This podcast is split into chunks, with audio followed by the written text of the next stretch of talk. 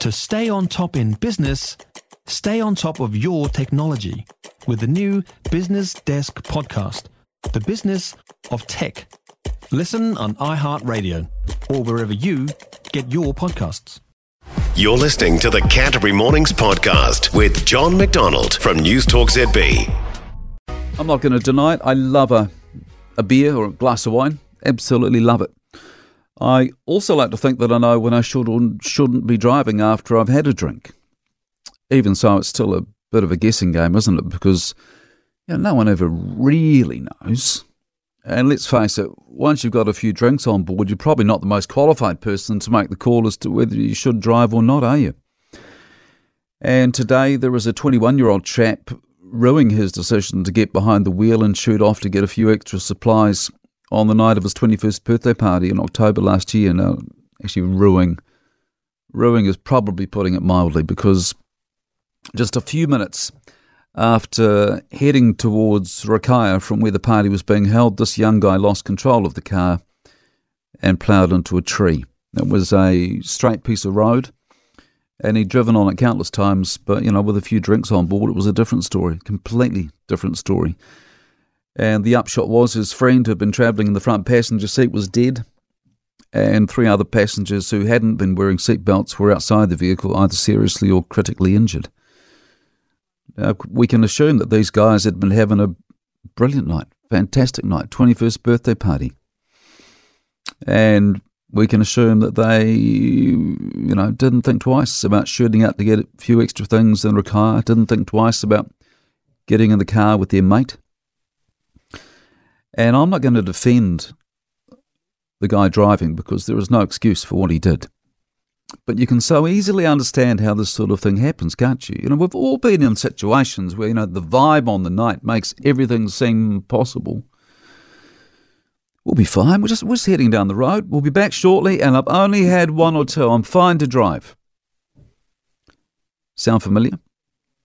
And again, I'm, I'm not defending this guy, but it does seem nuts, doesn't it, that after all the carnage on our roads caused by drunk drivers, it does seem nuts that we still rely on the people who've been doing the drinking to decide whether they should be driving or not.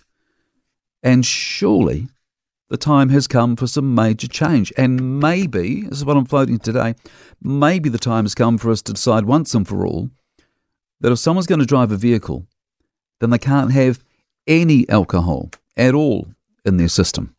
I'm talking about a zero limit. You know, as I say, I love to have a few drinks. And what I'm proposing today would undoubtedly impact on me if we had the fortitude to finally do something meaningful to try and prevent these sorts of tragedies. But it is possible to go out and not drink. A mate of mine was having a party a few weeks back, lives out in Darfield, and both of us, we couldn't go, different things on, and so I had to drive out there myself. So I didn't drink. I had some no alcohol beers, and yeah, they're pretty sweet.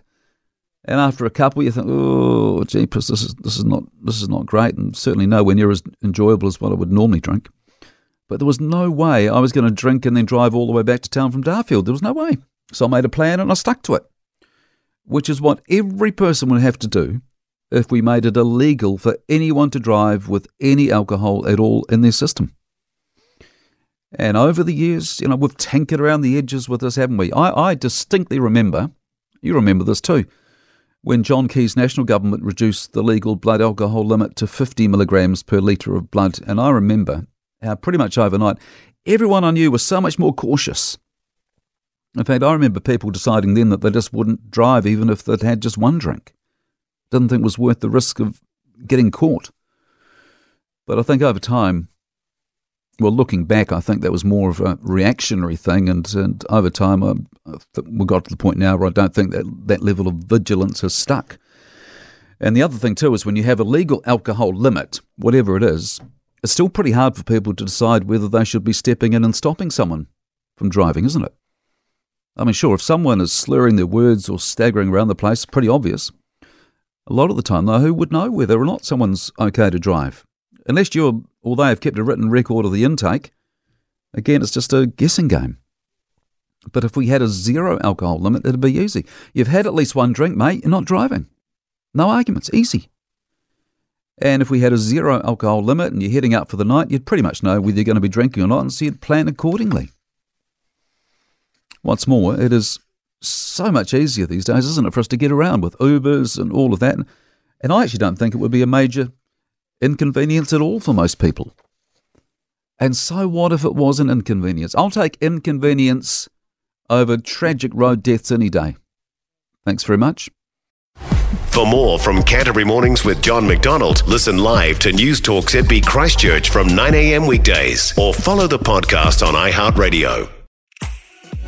If you enjoyed this podcast, you will love our New Zealand Herald podcast, The Little Things, hosted by me, Francesca Rudkin, and my good friend Louise Airy. We focus on all the little things that you can do to make a positive impact on your life and to cut through the confusion from the health and wellness industry. Join us every Saturday to hear from the experts for all the tips and advice you need. Just search The Little Things on iHeartRadio or wherever you get your podcasts.